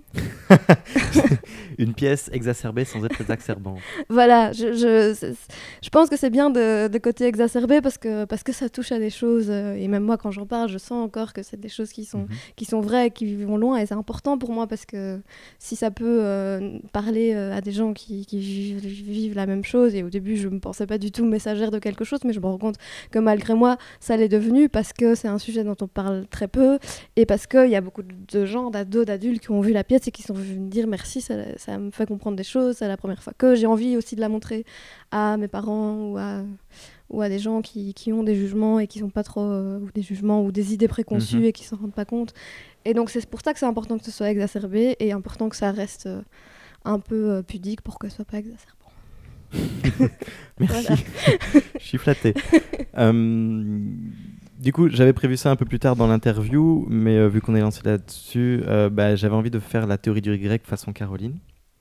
Euh, c'est une question en fait que quand je suis allé voir la pièce, j'ai eu envie de te poser et je me suis dit que ça aurait été indiscret, mais j'ai gardé quand même une sorte de frustration de ne pas l'avoir fait. Euh, et puis, en fait, il s'est passé tout simplement que. Parce que je me suis aussi posé la question de savoir est-ce que j'allais poser la question pour ces, pour ces entretiens. Ça fait beaucoup de questions que je vais poser. Mais comme en fait, tu as fait une sorte de déclaration sur Facebook, euh, je pense que tu l'avais jamais faite avant. Euh, tu avais répondu à un commentaire d'une dame qui disait que ça ne peignait pas de manière assez proche. Euh, Enfin, en tout cas, que la série, parce que c'était un commentaire sur la série, Mm. euh, ne peignait pas de manière assez proche, euh, ce- ou alors que c'était une façon opportuniste d'une Mm. cause et de voilà. Et c'est là qu'en fait tu t'es euh, tu t'es étalé. Je ne sais pas si tu l'avais fait avant, parce que je ne sais pas si c'était aussi revendiqué avant que, que c'était auto- autobiographique. Euh, alors revendicateur, ça n'a ja- jamais été parce que je revendique rien du tout. Non, mais je veux dire que tu, que tu Mais- assumais. que j'assume bah, pff, disons que euh, c'est pas c'était pas important euh, pour moi euh, de le dire. Euh, mais je me rendais bien compte il y a un moment où les gens allaient se poser la question et c'est pour ça que et je me suis rendu compte que parfois je devais le dire pour me légitimer en fait. Et c'est là que par rapport à, ce- à ce- à cette critique là justement j'ai senti que j'avais besoin de, légitimer le fait que je puisse en parler parce que parce que je sais de quoi je parle non seulement par mon expérience mais aussi parce que pour mon mémoire j'ai je me suis fait beaucoup de recherches je me suis beaucoup renseignée. Et donc c'est j'aime pas j'aime pas euh, J'aimerais bien ne pas devoir le dire, et Mhm. d'ailleurs c'est tout le principe de, de la pièce, c'est que euh, finalement on s'en fout, et j'aimerais bien ne pas devoir faire cette pièce et faire cette série parce que ça, c'est quelque chose dont on se pose pas la question, mais il faut encore le dire, il faut passer par là, et donc il faut passer par le fait de, de dire je suis bisexuelle et je suis légitime pour en parler, et si moi je dis que c'est difficile, ça veut dire que c'est difficile, en tout cas pour une personne qui est moi, je prétends pas avoir euh, la, la vérité euh, sur ce que vivent les autres, Mhm. mais il se fait que j'ai- en en parlant, j'ai- je me suis rendu compte que c'était, j'étais pas la seule et et, euh, et, quoi, et que Mais non, en, en fait, c'est vrai que ça donne, ça donne pas de légitimité pour, euh, pour l'écriture. Mais c'est, en fait, ce que, ce que j'ai ressenti, c'est que si je voulais te poser la question, c'est parce que j'étais assez perturbé de. Et je te dis ça en termes un peu, de, en, un peu en, e- en excuse, du coup, parce que je voulais pas dire que c'était légitime ou pas. C'était plutôt la Mhm. question de dire. Il y avait, c'était tellement de détails et ça semblait tellement réel et vivant que c'est comme ça que la question m'est venue. euh, Il n'y a pas ce côté très faux, très polissé, où, où voilà, on, je sais pas, on a, senti une forme de vécu, et je voilà, c'est pour ça que je voulais savoir si, euh, si c'était toi ou pas. Euh, après, euh, donc tu, tu, tu, as dit aussi à un moment, donc dans ce commentaire, quelque chose qui que je trouvais vrai et très fort, c'est je me sens tout sauf opportuniste, même plutôt un peu sacrifié de devoir raconter ma vie pour faire comprendre aux gens. C'est en fait exactement ce que tu viens de dire. Ben, c'est que je me suis rendu compte qu'il y a des gens qui, qui disent euh, oh oui, la pauvre, elle doit raconter sa vie, elle est payée pour le faire. Enfin, c'est des choses que j'entends et, et c'est, pas agréable à entendre parce que d'une part, je peux vous dire que être payé, c'est pas du tout le cas ou très peu et que c'est justement au contraire, ouais, des sacrifices et beaucoup de travail et vraiment, j'ai pas envie de raconter ma vie et je la Mhm. trouve pas. euh, je la trouve pas intéressante. J'aurais préféré qu'on me laisse tranquille. Et, et- mais, euh, mais je pense que j'ai l'opportunité, c'est un peu ironique, mais de le faire par, euh, par ma, ma, ma, ma passion et mon métier. Et, euh, et, euh, et que d'une part, égoïstement, ben, ça me permet un peu de, de, de- dire aux gens, ben voilà, certaines choses que vous m'avez dites, ben, écoutez en fait l'impact que ça a eu sur moi. Et puis, je vais pas faire genre, j'ai fait ça pour aider les autres, mais je me rends compte que ça aide les autres. Et Mhm. ben, quand on peut un peu aider les autres, ça fait plaisir aussi. quoi. Mais voilà, donc, mais c'est ça en fait, donc c'est ça, dérange en fait le fait qu'on légitime l'écriture de ta pièce par rapport à ton vécu, alors que c'est, c'est-à-dire que les gens, si je comprends bien ce que tu dis, les gens partent du principe que euh, l'écriture est, en fait, le, le message est porté par la légitimité que tu as de l'écrire et non pas euh, l'écrit, enfin. C'est très compliqué comme phrase.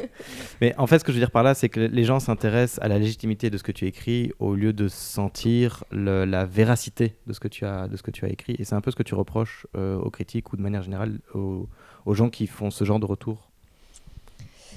Euh, oui, bah, non, c'est juste. euh, c'est important pour moi de, de, de dire que c'est que c'est que c'est véridique. Si les gens pensent que c'est pas que c'est pas possible ou que c'est pas crédible, alors je leur réponds ben, peut-être que pour vous ça ne l'est pas parce que c'est pas votre histoire, mais, Mhm. mais là c'est juste quelque part la mienne. Donc oui, il y a un écho qui est vrai et je préférais ne pas devoir le dire.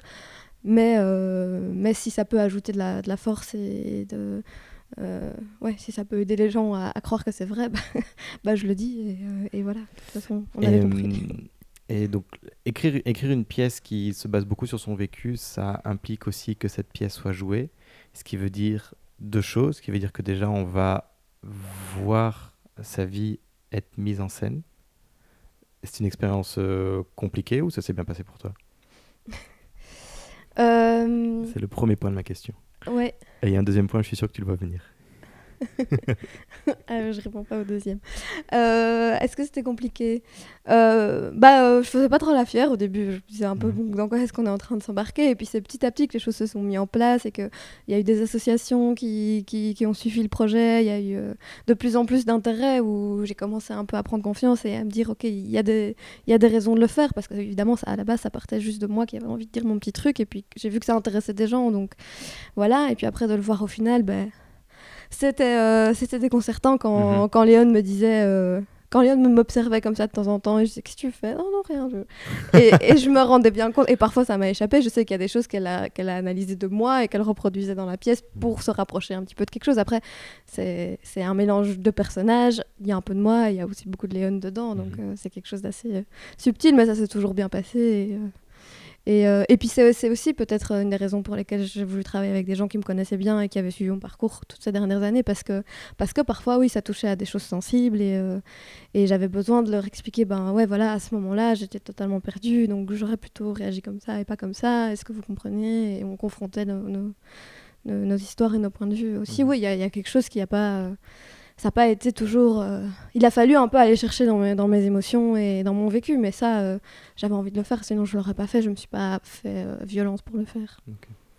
Et du coup, ça implique aussi que les personnes qui ont vraiment fait partie, c'était la deuxième, ont assisté à la pièce. Ouais. Bah, je les ai un peu. J'ai essayé de les préserver en les prévenant, en leur faisant lire mon mémoire, en leur faisant lire le texte, en les invitant. Et il se trouve que au final, ils sont tous venus voir la pièce Mhm. et, euh, et, et en insistant bien sur le fait que c'était inspiré parfois de, leur- de- de leurs histoires, de nos histoires, mais que c'était aussi romancé. Et ça s'est bien passé pour euh, la plupart, enfin sinon dites-le moi. Mais, mais j'ai l'impression que, que voilà, j'ai toujours voulu le faire avec beaucoup de respect Mhm. euh, parce que c'est super important pour moi et que, et, que, et que je me mets aussi en jeu dedans. Donc c'est pas que je raconte le- leur histoire sans, sans parler de moi. J'ai essayé d'être un minimum objective euh, tout, tout en disant que ça ne pouvait être que subjectif parce que c'était mon point de vue euh, à moi sur les choses et parce que voilà, il y a des choses qui parfois ont été difficiles dans, dans certaines histoires, mais, voilà, en tout cas, le fait de le faire avec respect, je pense que je suis encore en, bon terme avec, avec les gens que j'ai dépeints dans cette pièce. Euh, je vais totalement sortir de ce sujet-là. Euh, je vais revenir à quelque chose que tu as, euh, quelque chose que tu as dit sur cette pièce. en fait, de manière générale, quelque chose qui est dans le peut-être le communiqué de presse de, de la pièce ou enfin que, que tu revends pas que tu revendiques mais qui ressort souvent. C'est et pour te citer, très peu de pièces de théâtre abordent la bisexualité. Quand tu dis très peu, c'est-à-dire qu'il y en a. Est-ce que tu pourrais en citer? Euh, alors, pour, bah, pour le coup, j'ai fait la recherche pour mon mémoire, donc je m'en souviens plus ou moins encore, c'est pas un truc que j'oublie. Euh, qu'il aborde de front, il n'y en a pas. Qu'il aborde, ou en tout cas pas que je connaisse, et j'ai cherché. Qu'il aborde en termes de comment est-ce qu'on fait pour euh, se définir bisexuel quand on n'entend pas parler de bisexualité, comment on fait pour affronter tous les les idées reçues qu'il y a autour de la bisexualité, j'en ai pas trouvé. Mhm. Euh, après, euh, pour mon mémoire, j'en ai analysé une de l'Antiquité, une du Moyen Âge et une des, du XXe siècle qui abordait la question euh, mais sans l'aborder de front. Quoi. Disons qu'à l'Antiquité, ben, la bisexualité, d'une certaine manière, c'était la norme parce qu'il y a beaucoup d'hommes qui étaient mariés et qui avaient des relations avec des hommes euh, à côté. Il y, a un personnage qui a envie de quelque chose et euh, il dit oh, J'ai envie de quelque chose, je ne peux pas. J'ai envie de quelque chose. Ah, de quoi D'un homme? Non. D'un jeune homme Non. D'une femme non, de purée, oui. Enfin, en gros, il bref, mais c'est juste que c'est la normalisation du mhm. fait qu'avoir envie d'un homme ou avoir envie d'une femme, c'est euh, sur le même pied dans, dans ce dialogue-là. Et je trouvais ça assez parlant par rapport à. C'était un peu le reflet de ce qui, de comment était vue la bisexualité euh, à cette époque-là. Et puis celle euh, au Moyen-Âge, c'est un petit peu plus ambigu la manière dont ça l'aborde. Ça s'appelle Ifis et Iante, c'est une pièce de Binsrad. Et là, c'est. c'est une ça fait longtemps. Une, fille qui est habillée en garçon par ses parents depuis qu'elle est née et qui est amoureuse d'une autre fille mais qui vit sous la forme d'un garçon et puis qui au final euh, devient une fille et donc ça veut dire que sa partenaire l'aime autant quand elle est un homme que quand elle est une femme. Donc ça approche le thème de la bisexualité, mais ça touche aussi euh, à la transsexualité, à la question du genre, etc. Donc et, puis on n'aborde jamais ces, sentiments vraiment à l'intérieur ou d'une manière assez détournée. Et puis il y a Fassbinder au XXe siècle euh, qui, qui, a fait beaucoup de cinéma, mais qui a aussi fait euh, du théâtre et qui a fait notamment Goutte d'eau sur pierre brûlante, où le personnage principal est bisexuel, mais on n'en parle pas de sa bisexualité, c'est juste un fait qu'il est bisexuel et c'est pas vraiment traité. Mhm. Donc voilà, j'ai analysé ces pièces-là pour mon mémoire euh, et j'ai trouvé des choses qui tournaient autour de la bisexualité, mais pas de front. Et c'est aussi pour ça que j'ai eu envie de le faire. Donc ça répond aussi à une frustration du coup, d'avoir fait la pièce. Ouais, ça répond clairement au fait que euh, quand on a 17 ans et qu'on et qu'on se demande si on est normal euh, parce qu'on a déjà été attiré par un garçon et par une fille, on n'a aucun modèle, euh, bon, en tout cas dans le théâtre qui est moi ma, ma, passion, mais aussi dans, dans, le cinéma, dans les séries, dans les chansons, il y en a un petit peu, mais, mais vraiment pas beaucoup. Et ça, et ça c'est une frustration et c'est quelque chose qui fait. C'est le, le premier. premier combat euh, des associations bisexuelles, c'est de dire euh, la bisexualité existe. Mhm. Et, donc si elle existe, ça veut dire qu'il faut la montrer, et ça veut dire que, qu'il, faut que les, jeunes qui se posent des questions puissent avoir des repères, et il y, en a très peu. Et donc, euh, donc voilà, d'où, l'idée de peut-être en donner un petit peu, parce qu'on ne sait pas s'identifier à quelque chose qu'on ne voit pas et qui n'existe pas. Mhm. Et c'est aussi tellement entouré de, de, fausses idées que c'est difficile de, de se dire bi parce que euh, parce qu'il y a plein, y a plein c'est tout ce qui est dans la pièce, mais parce qu'on dit que les bis c'est juste une période, c'est juste une expérience, ou c'est des gens qui savent pas choisir, ou c'est des gens qui sont pas fidèles, enfin il y en a, je peux en faire des... Mais les idées autour font qu'il y a vraiment très peu de gens qui, qui osent s'affirmer en tant mhm. qu'eux et qui, qui sont aussi vus comme... Euh, c'est l'histoire du fait de n'être ni noir ni blanc, c'est un peu des traîtres aux homos et des traîtres aux hétéros, et donc dans aucun des deux, on est. Voilà. Ah bon, ça va, hein, mais. non. Euh, du coup, tu parlais de l'avantage, c'est que justement, tu vas maintenant en fait développer, euh, développer la pièce en web série, puisque tu viens de gagner. Je reviens sur ce sur ce mot. euh, bah, C'était une compétition, donc on peut dire que tu as voilà, gagné le, le prix. C'était en compétition avec 6 séries 5 On était 5 en tout. 5 5 web-séries, donc tu as été sélectionné par, la projet, par l'RTBF.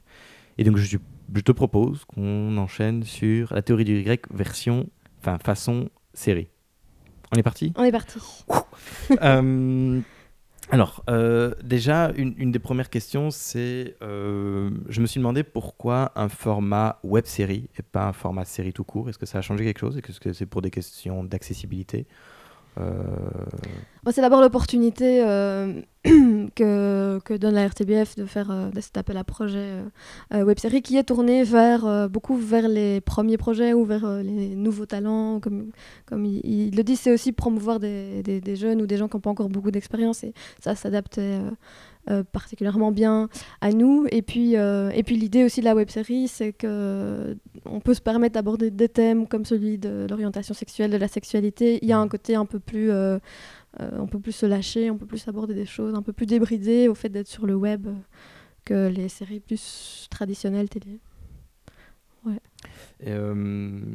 en fait, je voulais, je voulais aussi, je me demandais aussi sur quels aspects tu as dû renoncer en passant du théâtre à la télé bah, alors d'abord le fait que, euh, que dans la pièce, Léon elle joue euh, une petite fille, une ado et un, adulte.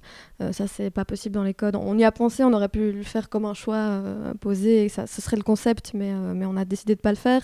Et donc du coup on part d'elle qui a l'âge qu'elle a, c'est-à-dire 24-25 ans, et qui se pose plus les questions à ce moment-là. Et donc voilà, après je vous dis pas tout ce qui va se passer, mais il est possible qu'il y ait un ou l'autre flashback pour remonter à des choses de, de l'enfance ou de l'adolescence, mais on se base moins sur un parcours que sur une période donnée qui mhm. est un mois, deux mois, trois mois de sa vie au moment de crise où elle se pose vraiment toutes ces questions-là. Donc ça, c'était le premier gros changement. Et puis le deuxième, c'est que les trois comédiens, de, les trois autres comédiens, euh, Emilien, Colin et Violette, jouaient chacun cette rôle. Et ça, c'est aussi un code qui n'existe pas euh, en, fiction euh, télé ou web. et donc, du coup, bah, ils ont chacun un rôle et puis on a fait un nouveau casting pour des nouveaux rôles et, et déjà rien que ces deux, ces deux composantes-là ont, chamboulé toute, toute la mhm. réécriture. En fait, j'ai eu l'impression, euh, quelque chose qui m'a marqué en tout cas quand j'ai vu le, le, pilote, de, donc le premier épisode du coup de, de la web série, euh, c'est que contrairement à, à, la pièce, en fait, on, Anna n'est pas du tout dans le, dans le même statut de réflexion, c'est-à-dire que dans la pièce, et je, si tu m'arrêtes si je me trompe, mais euh, dans la pièce, c'est une évolution, c'est tout le questionnement qu'elle a eu pendant son enfance, etc. Alors que dans la, la web série, c'est tout simplement qu'elle s'ennuie dans son couple et qu'elle commence à se poser des questions, mais elle, a déjà un âge beaucoup plus avancé. Euh, en fait, qu'est-ce qui a provoqué ce changement, ce changement de paradigme? Ouais, ben donc c'est vraiment à la base l'idée qu'on se base sur une crise qui a lieu euh, dans un, un laps de temps euh, plus, plus court, mais bon, après, il faut aussi que ça soit crédible. Et donc, on avait envie qu'elle soit en, crise au moment, euh, à l'âge qu'elle a, ce qui est, euh, ce qui aussi très, très possible. Et il y a beaucoup de gens qui, qui se posent des questions d'orientation sexuelle à 20, à 25, à 30, même à 60 ans. Et, mais ce qui n'empêche pas que, on verrait dans l'épisode 3, que qu'il y a déjà eu des questionnements euh, quand elle était plus jeune qui, ont peut-être été enfouis et qui, et qui vont ressortir. Mais euh, voilà, on l'apprend à un moment où, en tout cas, oui, elle est en couple euh, avec un mec et la relation s'essouffle un petit peu. Et il se trouve qu'elle rencontre une fille et qu'est-ce qu'elle, comment est-ce qu'elle va gérer tout ça? après, est-ce que c'est la première fois qu'elle se pose la question ou pas? Ça, c'est peut-être ce qu'on croit en voyant le pilote, mais mhm. on verra par la suite que c'est peut-être pas la première fois qu'elle se pose cette question-là et que peut-être elle se l'est déjà posée plus tôt. Et, euh, et voilà, peut-être aussi que c'est pas, c'est pas juste. Enfin, en tout cas, c'est c'est possible que ça qu'on puisse croire ça dans le pilote mais c'est pas parce qu'elle juste parce qu'elle s'ennuie avec avec un mec qu'elle va se tourner vers les femmes parce que ce serait dommage c'était un schéma narratif différent en fait c'est que c'était plus possible de suivre une trame plus chronologique euh, il a fallu en fait, euh, oui, parce que c'était un pilote, donc je suppose qu'il a fallu présenter ça de façon beaucoup plus. Euh, c'est ça, il y a beaucoup de. De promo. C'est ça, il faut, il faut montrer de quoi on va parler.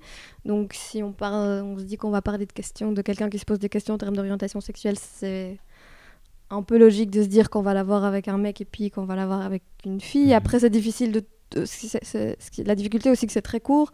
En 7 minutes, on ne peut pas refaire le questionnement mhm. de quelqu'un. Et même en 10 fois 7 minutes, il va falloir, on va se focaliser sur, sur des, des, étapes du questionnement, mais on ne peut pas on, peut aller en profondeur dans certaines choses, mais on peut pas présenter toutes les étapes de son questionnement et aller en profondeur dans tout parce que sinon on survole. Est-ce que la pièce, enfin, est-ce que la web série est 100% fidèle à la pièce? Ah non, non, non. C'est euh, vraiment une réécriture et, euh, euh, voilà, c'est toujours le même personnage, c'est toujours les mêmes questionnements et, ce qu'on a à en dire s'en rapproche, mais en termes de, ce qui, de ce qui se passe et en termes de, de qui sont les personnages, de ce qui va lui arriver, c'est pas la pièce. Donc on peut encore être surpris même si on a vu la pièce. Et inversement, on peut voir la web série et aller au théâtre voir la théorie du Ouais, c'est vraiment pas, c'est pas la même chose. Le, le, format impose vraiment des différences fondamentales. Euh, euh, pour en revenir à, Anna, je me suis demandé aussi est-ce que l'ennui d'Anna n'est pas plus marqué dans la web série? Mais c'est peut-être encore, peut-être encore un, biais qui est provoqué par le fait que ce soit un pilote. Ouais, c'est euh, oui, oui, parce que bon après il y a aussi dans la pièce il y a un moment où elle est en couple avec un garçon et elle s'ennuie et puis plus tard elle est avec une femme donc là c'est un peu en condensé et du coup ça se passe très vite mais euh, mais euh, mais oui l'ennui est, plus prononcé parce que si on le dit en une minute eh ben il faut qu'on fasse comprendre les choses aux spectateurs et donc on y va. Et mais après on verra par la suite que que Mathéo en a on a, on, a, on a de la ressource et n'est pas que, que, qu'un mec ennuyeux et que si elle était avec, euh, avec lui depuis longtemps, c'est pas pour rien non plus. Une question que, que, que tu m'as téléphoné euh, hors caméra, euh, rendant à César ce que à César, euh, mais qui est une question intéressante, donc je me l'approprie un tout petit peu, qui est justement, donc tu as mis en scène la pièce de théâtre seule, mais par contre tu t'es accompagné de quelqu'un pour la réalisation de la web série. Et en fait, pourquoi? Ah ben parce que mettre en scène, euh, je, voyais un peu ce que c'était par ma formation à l'IAD, mais euh, en, termes de cinéma, euh, je n'ai aucune formation, si ce n'est un peu de formation en tant que comédienne de jeu caméra qu'on a à l'IAD, et, et c'est tout, et je, je ne sais pas comment on fait. et donc, mais j'avais envie de, de, faire partie de l'équipe de réalisation parce que parce que c'était important pour moi, mmh et je me suis adjoint euh, de Martin, l'un de mes qui réalise avec moi parce qu'on a des formations très différentes et du coup très complémentaires.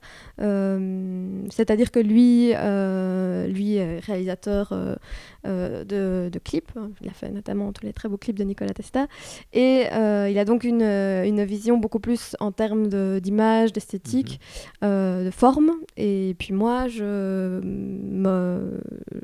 m'occupe plutôt du fond, du jeu des comédiens, du texte, de ce qui se dit, de ce qui se raconte. Et puis lui, il le transforme et il le magnifie pour dire comment est-ce qu'on va le raconter, comment est-ce qu'on va le filmer. Et, euh, et ça se passe bien parce qu'on a, euh, même si euh, on nous a dit attention, réaliser à deux, ça va être difficile, qui est-ce qui tranche, s'il y a un problème, ben, il n'y a jamais eu de problème pour l'instant. Je crois que ça continue parce qu'on a, d'une part, on, on, se connaît très bien et on est souvent d'accord, et d'autre part, on a chacun un peu notre terrain privilégié, qui est moi ce qui se raconte et lui comment on le raconte. Mhm. Et euh, tu t'es entouré de d'autres personnes qui, qui, ont apporté justement une, qui, peuvent apporter leur touche euh, dans le tournage de cette série? Alors oui, c'est ça qui est magique avec, euh, avec la, la web série, c'est qu'il y a beaucoup plus de gens qui sont sur un plateau que sur une salle de répétition. après, je suis très contente de ce que les comédiens ont apporté pour, la, pour les répétitions de la pièce, mais là, chacun a vraiment son domaine de, de, prédilection mmh. et, et, chacun est spécialiste dans, dans, sa, dans sa branche et ceux qui, ceux qui font la lumière, eh ben, c'est leur truc et ils le, font super bien. Ceux qui font les décors, ceux qui font les costumes, euh, ceux qui font... Tous les postes sont super importants. Et, euh, et, pour ça, on a la chance d'avoir euh, voilà, plein de gens qui chacun apportent leur expertise dans, dans ce domaine-là. Et, et c'est... c'est vraiment une chance de pouvoir un peu se reposer sur des gens et, de dire ben moi je vois ça plutôt comme ça comment est-ce que tu le ferais? Et, et eux qui sont experts là-dedans le font elles font très bien pour l'instant. Euh, on, m'a dit aussi que vouloir adapter une pièce de théâtre, enfin passer d'une pièce de théâtre à une web série, et je cite euh, ces mots, c'est quitter l'imaginatif. Est-ce que ça a été quelque chose qui a été euh, compliqué à faire? Parce qu'on parlait de, donc, de ce que tu as, ce que tu as dû, ce sur quoi tu as dû renoncer. Mais il y a forcément des choses en fait qui ont, qui, qui en naissent, qui ont été apportées par le format, par le format filmé. Tu penses à quelque chose en particulier? Alors, c'est quitter l'imaginatif, euh, je suis d'accord dans un certain sens, dans le sens où au théâtre, euh, si tu dis que tu es dans une cuisine, tu es dans une cuisine même si tu as juste une table. Et là, il y a beaucoup plus de, voilà, de liberté peut-être d'interprétation et d'imagination euh, au spectateur que dans la web-série. Mais l'imaginatif, on, le retrouve on le retrouve dans plein d'autres aspects. Euh, et, ça permet d'aller d'aller plus loin euh, dans plein de choses. Notamment, on peut jouer euh, avec, avec des visions. On en a déjà quelques-unes dans le pilote. On va continuer à explorer ça pour la suite.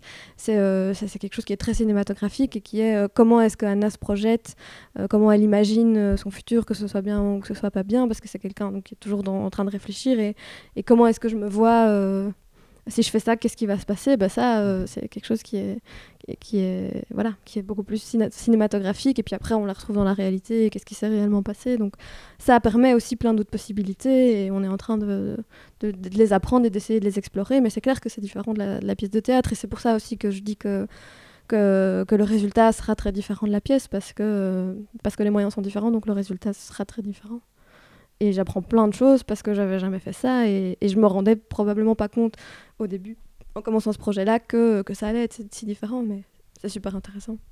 Je, vais me poser une question euh, qui va être récurrente dans les euh, prochaines vidéos qui vont suivre. Euh, en fait, j'aimerais savoir qui aimerais-tu voir dans ce canapé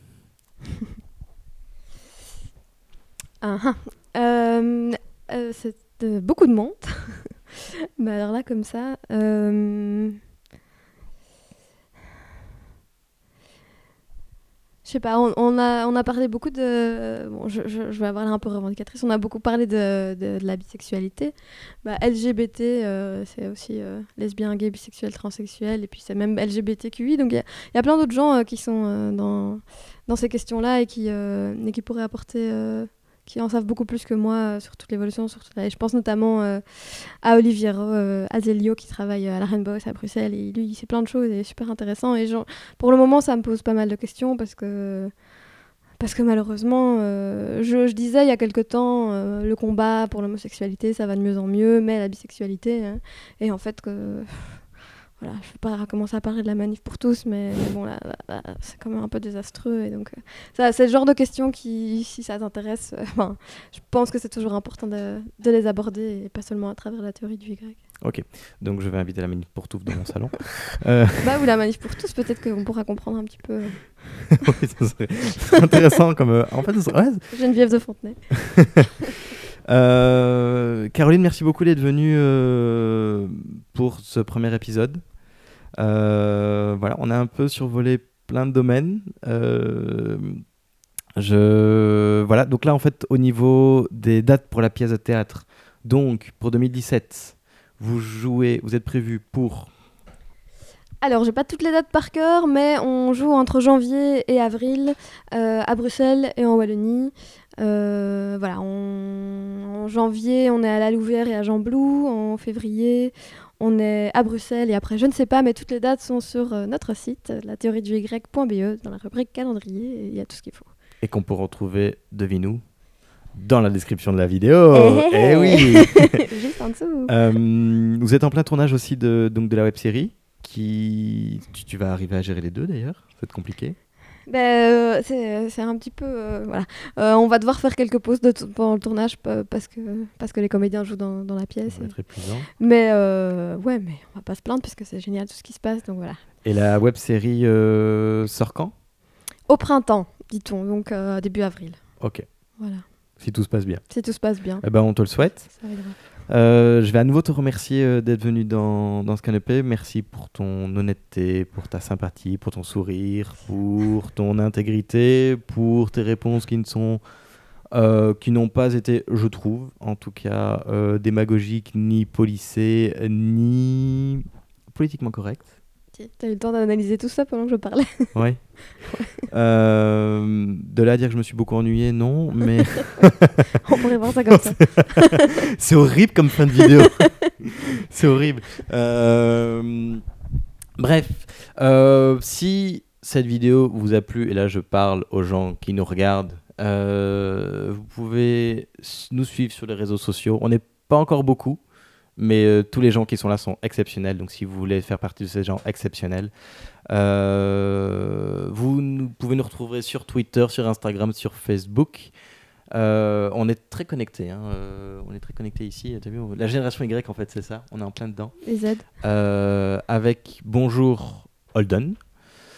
Voilà, ce sera aussi dans la description de la vidéo. Est- Est-ce que je dois vraiment genre montrer, tu vois, le bas de la vidéo? Je sais même pas, je sais même pas où s'arrête le cadre. voilà, ce sera dans, dans le cadre de cette vidéo. Et euh, voilà, ça fait partie des obligations YouTube de faire ça et je déteste ça. Mais tu fais très bien. Tu trouves? Bon. Caroline, je vais te laisser. Mais merci Euh, aussi, euh, merci, je suis très flattée, honorée euh, euh, que d'avoir pu m'asseoir dans ce canapé. Donc voilà, merci de m'avoir proposé. Chouette, c'est le moment où on s'envoie des compliments. Voilà, ouais, on arrête. Allez, à la prochaine, à dans deux semaines.